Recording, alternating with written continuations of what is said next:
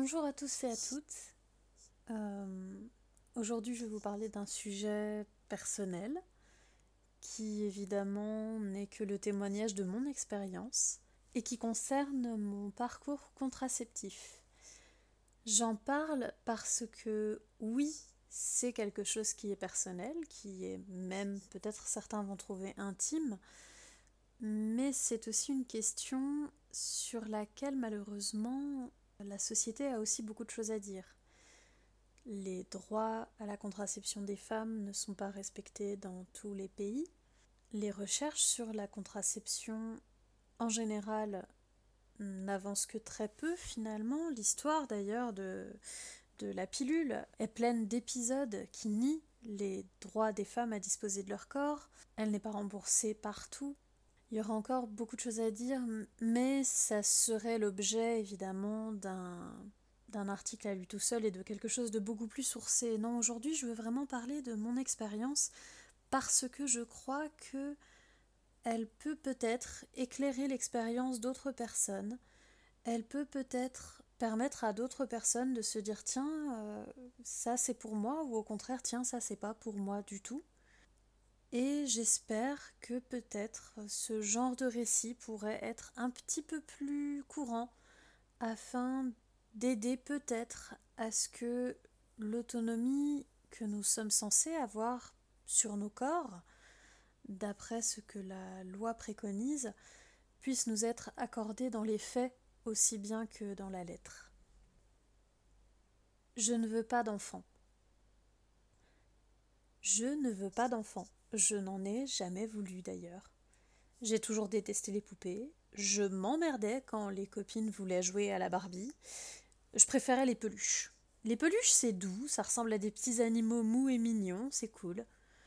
Sauf pour mes allergies et mon asthme, mais euh, ça, c'est une autre histoire. Je n'aime pas les bébés. Non, enfin, je veux dire, je suis pas un monstre, hein, je leur veux pas de mal, euh, j'ai pas d'antipathie pour eux, mais je n'ai pas cette espèce de truc hyper viscéral qui prend ma mère ou mon frère ou certaines de mes amies quand elles voient un bébé. J'aime certains bébés, parce qu'ils sont des extensions de gens que j'aime. J'aime certains bébés parce qu'ils seront un jour des personnes que je pourrais aimer vraiment. J'aime certains bébés parce que certaines personnes que j'aime aiment le dit bébé. Mais je n'aime pas les bébés, en général. Et même les bébés que j'aime, bah, il manque de conversation quand même. Hein. Puis ils finissent toujours par me péter dessus. Les bébés, c'est cool quand ils chopent 5-6 ans, qu'ils sont capables de te raconter leur journée, de s'occuper un peu tout seul et d'aller aux toilettes sans aide. On me dit à l'oreillette qu'à cet âge-là, c'est plus vraiment des bébés. Bon. Non, je, je veux pas d'enfant. Je ne voulais pas d'enfant à 4 ans, je ne voulais pas d'enfant à 10 ans, ni à 15, ni à 20, ni à 25, ni à 30. Moi, j'ai toujours su que je n'en voulais pas, dans le fond. Mais bon, la société me disait que j'étais censée en avoir un jour. Alors, euh, quand j'imaginais mon futur, euh, je me disais qu'il y en aurait sans doute un ou deux, quelque part par là.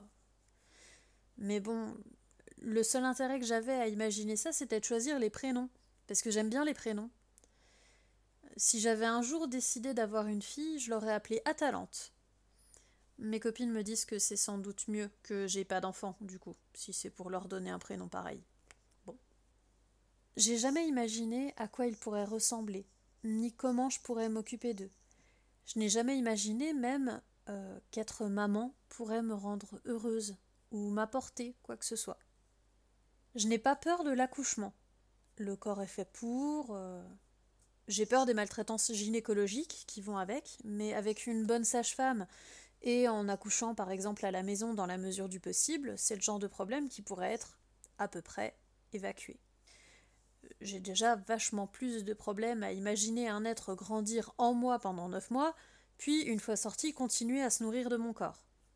J'accepte hein, d'autres puissent voir ça comme le miracle de la vie, et je suis très heureuse pour ces personnes, et, et oui, une partie de moi est émue quand elle voit cette tendresse qui émane d'un parent en train de nourrir son enfant.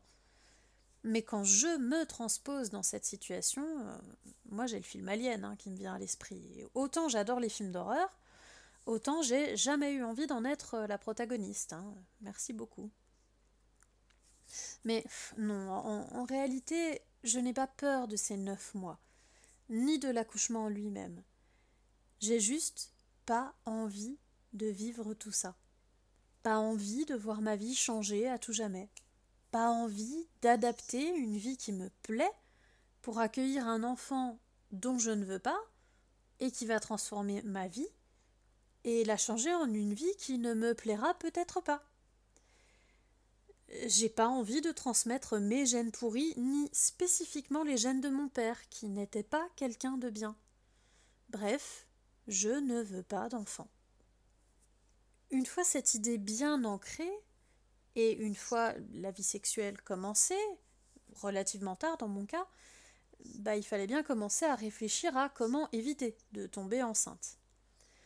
Dans le paragraphe qui suit, je vais parler, enfin je vais évoquer des avortements, des violences médicales, donc si jamais c'est un petit peu dur, peut-être passer, euh, passer peut-être une minute, euh, histoire d'être sûr de pas de pas entendre ce qui pourrait être trigger pour vous.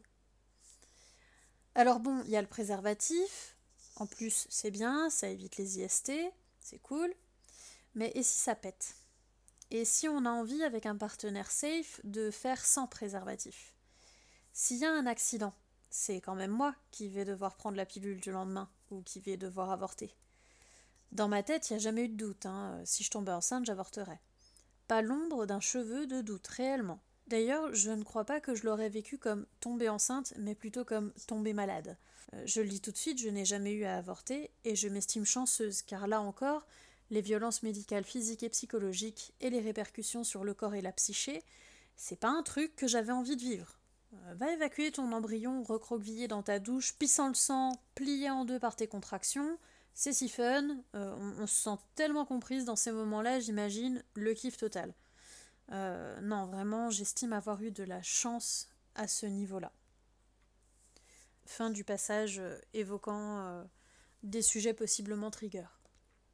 Bref, quoi qu'il en soit, si le préservatif ne fonctionnait pas, c'était dans mon corps que la bataille allait se jouer.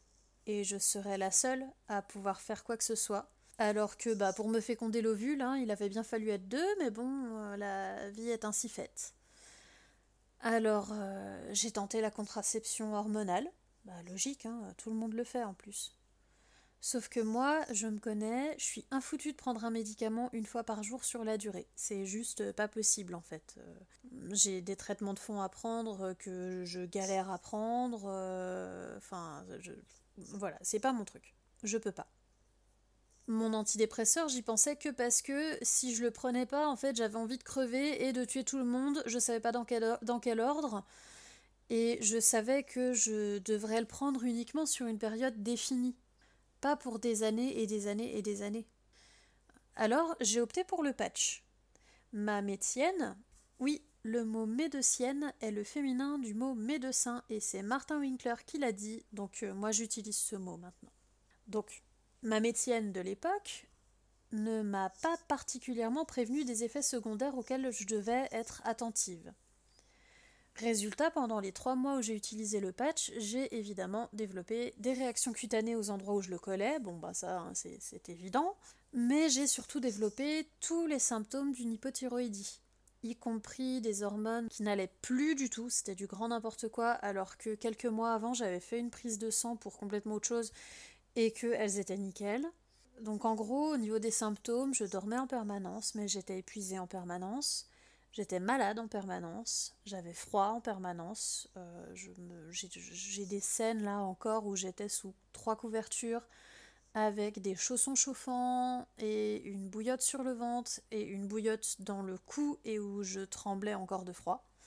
Et en plus de tout ça, je me sentais tomber dans une dépression vraiment de plus en plus profonde. Euh, c'était vraiment terrible. Euh, cela dit, c'est sûr que je risquais pas de tomber enceinte euh, en étant dans cet état-là, me direz-vous. Hein. Euh, je suis bien d'accord avec vous. Euh, j'avais pas tellement en tête la rigolade. Hein. Le, petit plus qui fait plaisir, c'est que quand je suis allée voir ma médecine en lui disant Mais vous croyez pas que ça pourrait être les hormones quand même? Elle m'a répondu Oh bah, je vois pas pourquoi. C'était le seul truc qui avait changé dans ma vie en fait ces trois derniers mois, et du coup, bah, j'ai quand même arrêté les hormones et en trois semaines, tout était rentré dans l'ordre. Et moi, j'étais revenue à mon point de départ avec les solutions hormonales en moins. Bon. Je me suis dit à ce moment-là qu'un stérilet, c'était peut-être une bonne idée. Donc j'ai essayé, mais il n'a jamais voulu passer. Et en fait, c'est tant mieux, parce que vu comme mes règles sont abondantes, en fait, je pense que je me serais noyée dans mes pertes menstruelles à un moment. Je, pense que j'aurais pas survécu. Euh, en plus, j'ai la chance qu'elle ne soit pas que rarement douloureuse, euh, alors que souvent le stérilet peut créer ou augmenter des douleurs euh, déjà présentes. Et en plus, ben, disons qu'une de mes amies, elle s'est mise à avoir ses règles tous les 15 jours quand elle avait son stérilet, donc comment dire que oui mais non Non merci. je me suis renseignée pour le diaphragme. Alors ça impliquait trois rendez-vous chez un ou une gynéco, qui allait m'insérer des trucs dans le vagin pour mesurer mon col de l'utérus, tout ça pour une efficacité carrément pas géniale. Ben, encore une fois, merci mais non merci. Donc, euh, avec mes partenaires, on a décidé que ce serait préservatif et ou retrait. Donc, les méthodes naturelles, en gros. Et évidemment, quand on dit qu'on pratique le retrait, il n'y a personne pour nous donner des infos importantes, du style Ok, ça fonctionne vraiment bien, mais il faut que le mec aille uriner entre deux éjaculations rapprochées pour être sûr qu'il n'y ait pas de spermatozoïdes dans son liquide préséminal. Non, non, non. Il y a des gens pour juger, il y a des gens pour lever les yeux au ciel, pour me traiter d'inconsciente, alors que si, je suis très consciente de ce qui peut se passer, j'ai pris la décision en toute conscience, merci bien, mais très peu pour donner des infos utiles et concrètes. Alors, le retrait, au moins, ça a l'intérêt que ça implique mon partenaire dans l'acte de non-procréation. Ça implique que lui aussi, ils doivent tenir sa part du marché. Et en vrai, le retrait a un indice de Pearl, donc c'est un indice d'efficacité en gros, qui est pas si dégueu que ça. Pour simplifier, plus le chiffre est haut, moins c'est sécure. Et je prends l'indice d'efficacité pratique, qui prend en compte tout ce qui peut euh, relever des soucis d'utilisation.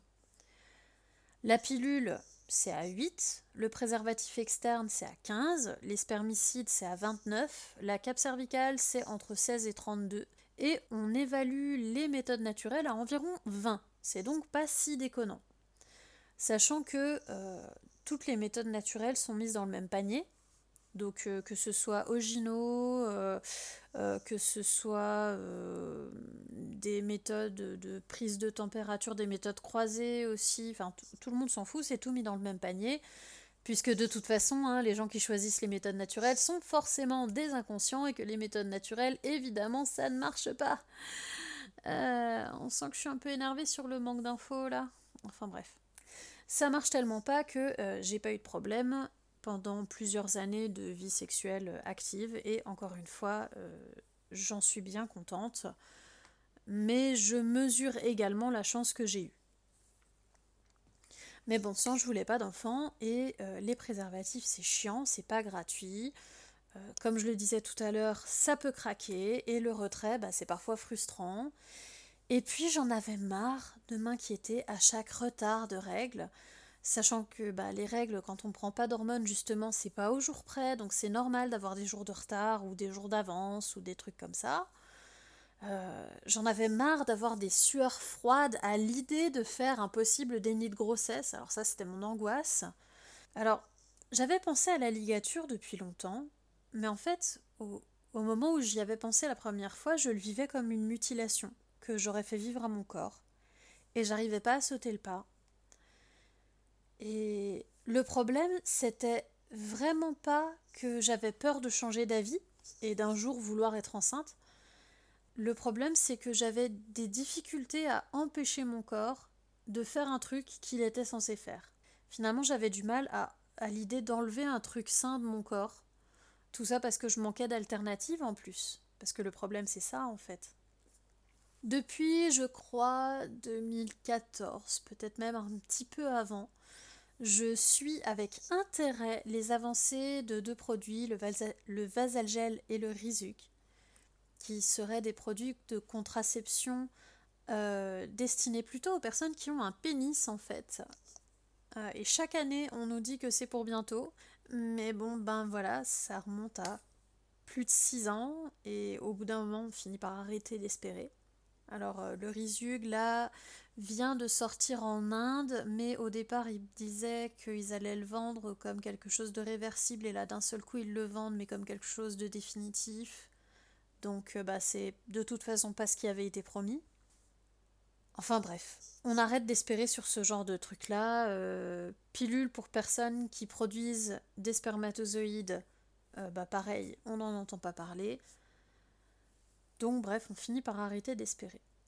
Et puis un jour, euh, j'ai lu une BD sur une nana qui se faisait faire une salpingectomie bilatérale, donc une ligature des trompes en fait.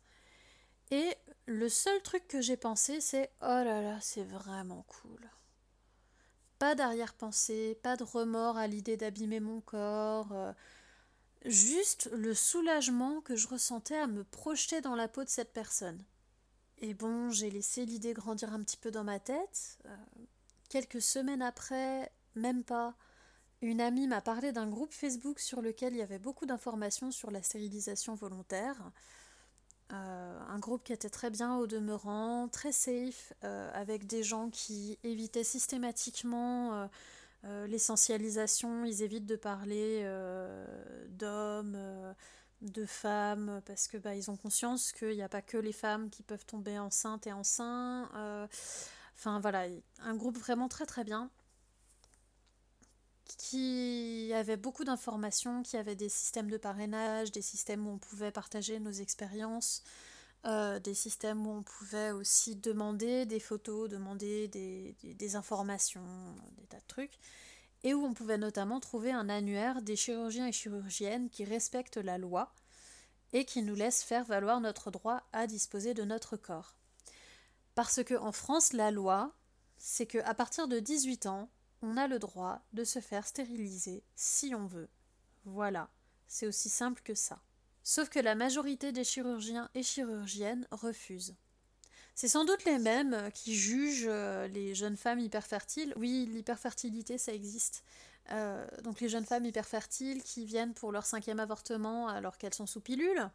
Hmm, c'est sans doute, ils sont sans doute très amis avec les pharmaciens et pharmaciennes qui refusent de donner la pilule du lendemain à des gamines visiblement mineures. Enfin, c'est sans doute des, gens comme ça qui sont hyper logiques dans, dans leur combat. Euh, et donc la plupart des chirurgiens et chirurgiennes refusent de nous stériliser si on n'a pas de gosse euh, et si on n'a pas plus de 35 voire 40 ans. Sachant que c'est à peu près l'âge auquel, enfin l'âge à partir duquel notre fertilité naturelle commence à baisser. Je suis pas sûre de voir l'intérêt d'attendre mes 40 ans pour me faire stériliser, sachant que la ménopause va arriver pas très longtemps après. Et moi j'avais 31 ans et je voulais en profiter de ma vie sexuelle de femme stérile. Je voulais en profiter maintenant pas dans dix ans.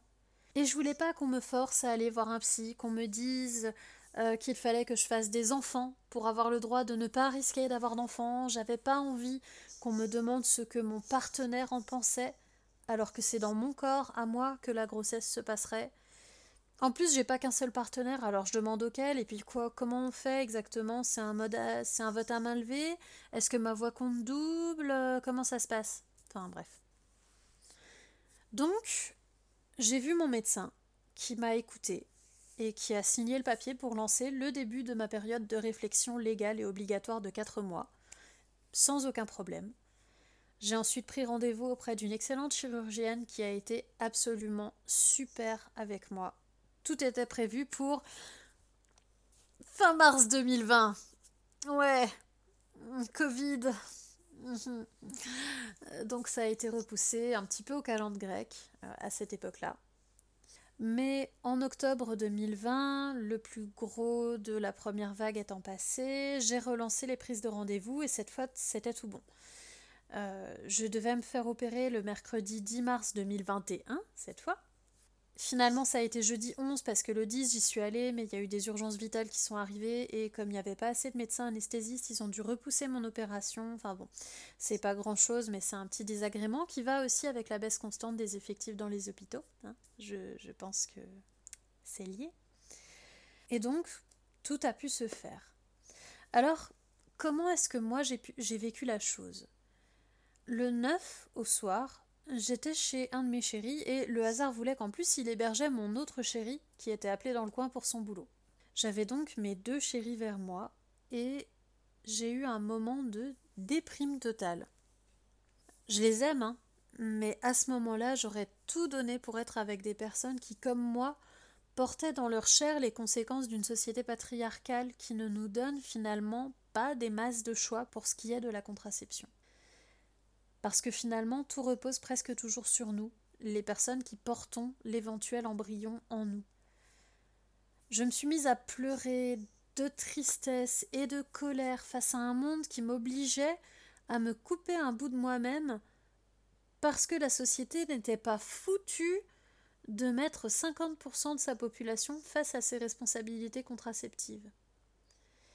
Et je savais pas comment leur dire malgré mon amour pour eux, malgré leur adorable gentillesse envers moi, vraiment ce sont des amours, j'avais envie de parler à ma mère, à ma soeur, à mes amis, euh, mais pas forcément à eux. Alors j'ai pleuré un coup. J'ai pas vraiment essayé d'expliquer en fait, j'ai juste pleuré.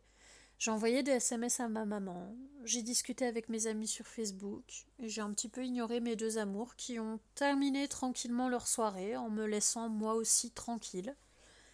Et c'était finalement ce dont j'avais besoin, je crois. Ce moment de deuil a duré peut-être, allez, une heure et demie. Mais après, c'était bon. Le truc était digéré et j'étais enfin totalement sereine. Mais totalement. J'ai été stressée, évidemment. On m'avait jamais ouverte, j'avais jamais subi d'anesthésie générale. C'est pas rien quand même. Et puis l'opération en elle-même n'est pas totalement anodine, il faut tailler au travers des abdos et du gras dans mon cas. Mais globalement, j'allais bien. À l'hôpital, l'équipe a été super. J'avais peur d'être victime de grossophobie, mais ça n'a vraiment pas été le cas du tout. Euh, au contraire, tout le monde prenait grand soin de préserver ma dignité et mon confort à tout instant. Les seuls petits problèmes ont été le pantalon de la tenue d'hôpital qui était mal taillé et qui me laissait une partie de l'arrêt à l'air. Mais bon, en bidouillant et en déchirant un peu la tunique pour qu'elle soit plus échancrée au niveau des hanches, elle euh, descendait suffisamment pour tout recouvrir. Et puis le, le slip résille au moment du réveil qui sert à maintenir la protection pour les pertes de sang post-opératoires et qui n'a jamais pu monter mes cuisses et envelopper mon postérieur, c'était trop compliqué sachant que bon de toute façon quelques minutes plus tard euh, j'allais me changer et remettre ma culotte euh, à moi dans laquelle moi je rentre. Euh, donc rien de très très grave, des problèmes purement matériels qui n'ont donné lieu vraiment à aucune remarque, aucun regard, rien vraiment. Cette opération, ça doit être une de mes meilleures expériences médicales de ma vie. Pour la convalescence, ça a été. La première nuit a été dure, surtout quand l'anesthésie a totalement cessé de faire effet. Mais dans les jours qui ont suivi, j'ai eu droit à des antidouleurs. J'ai même pas eu besoin d'en prendre vraiment beaucoup. J'étais largement en dessous de la dose maximum euh, à laquelle j'avais droit. Les premiers jours, j'ai dormi comme un loir et j'avais du mal à me lever. Mais euh, là, au bout d'une semaine, j'avais quasiment récupéré toute ma mobilité. Ça tire encore un tout petit peu par moment, mais euh, alors là j'en suis à euh, J plus 10. Donc ça tire encore un petit peu par moment, mais alors c'est vraiment très rare. Et j'ai été fatigable, très fatigable pendant... Euh, je le suis encore un petit peu d'ailleurs. Et ça me fait doucement marrer parce qu'au départ j'avais un arrêt de travail seulement jusqu'au samedi. Donc jeudi, vendredi, samedi et c'est tout. Et en fait, je m'imaginais devoir reprendre, par exemple, le boulot dimanche si j'avais été euh, boulangère, ou euh, devoir être debout toute la journée face euh, à des élèves le lundi, alors que rien que tenir debout dans la douche, c'était encore un peu compliqué. enfin bon. Clairement, si j'avais été dans une situation où j'avais dû aller au boulot tout de suite, il aurait fallu que je rallonge cet arrêt. Mais bon, bref. Mes chéris ont été vraiment parfaits, ils m'ont laissé dormir sur le matelas le plus confortable, avec une grosse couette pour moi toute seule, ils m'ont nourri, ils m'ont massé les pieds, la tête, le crâne. Que demande le peuple? Et puis maintenant, ben, comment je me sens dans mon corps? Bah super bien en fait. Euh, j'ai la libido qui crève le plafond, si vous voulez tout savoir. Euh, désolée pour celles qui veulent pas savoir, mais bon, je vous ai parlé de mon cycle menstruel et de trucs que j'ai essayé de mettre dans mon utérus, alors pourquoi pas de ma libido. Hein. Et puis plus sérieusement, j'ai l'impression d'avoir repris le contrôle de mon corps. Et je sais que je m'évite des années d'inquiétude. Je n'aurai plus jamais à me soucier de ma contraception et ça c'est vraiment génial. Alors oui, je sais très bien que ça n'enlève pas le souci des IST, hein, merci Captain Obvious. Euh, pour ça, il y a le préservatif toujours. Hein. Et puis il y a un dernier petit truc, c'est que j'ai tellement hâte, mais tellement, de répondre que je suis stérile à la prochaine personne qui me demandera pourquoi j'ai pas d'enfant à mon âge. J'ai tellement hâte. Ça leur apprendra à poser des questions comme ça. Non mais c'est vrai quoi, moi je l'ai choisi hein, de ne pas avoir d'enfant, mais il y a des gens qui ne le choisissent pas. Et ce sont des petits coups de couteau qu'on leur balance à la tronche à chaque fois qu'on leur pose une question de ce style, pour faire la conversation. Alors si moi je peux mettre mal à l'aise des gens qui disent ce genre de trucs, ça va juste être totalement jouissif. J'ai pas vraiment de conclusion à ce témoignage, juste que tout va bien, que j'espère que vous sentez que je suis super heureuse de ma décision, que ma convalescence se passe extrêmement bien mais que j'espère quand même qu'un jour on aura un peu plus d'options que de se faire charcuter pour pas avoir de bébé. Et c'est sur ces derniers mots que je vous abandonne et que je vous fais des besous si vous en voulez.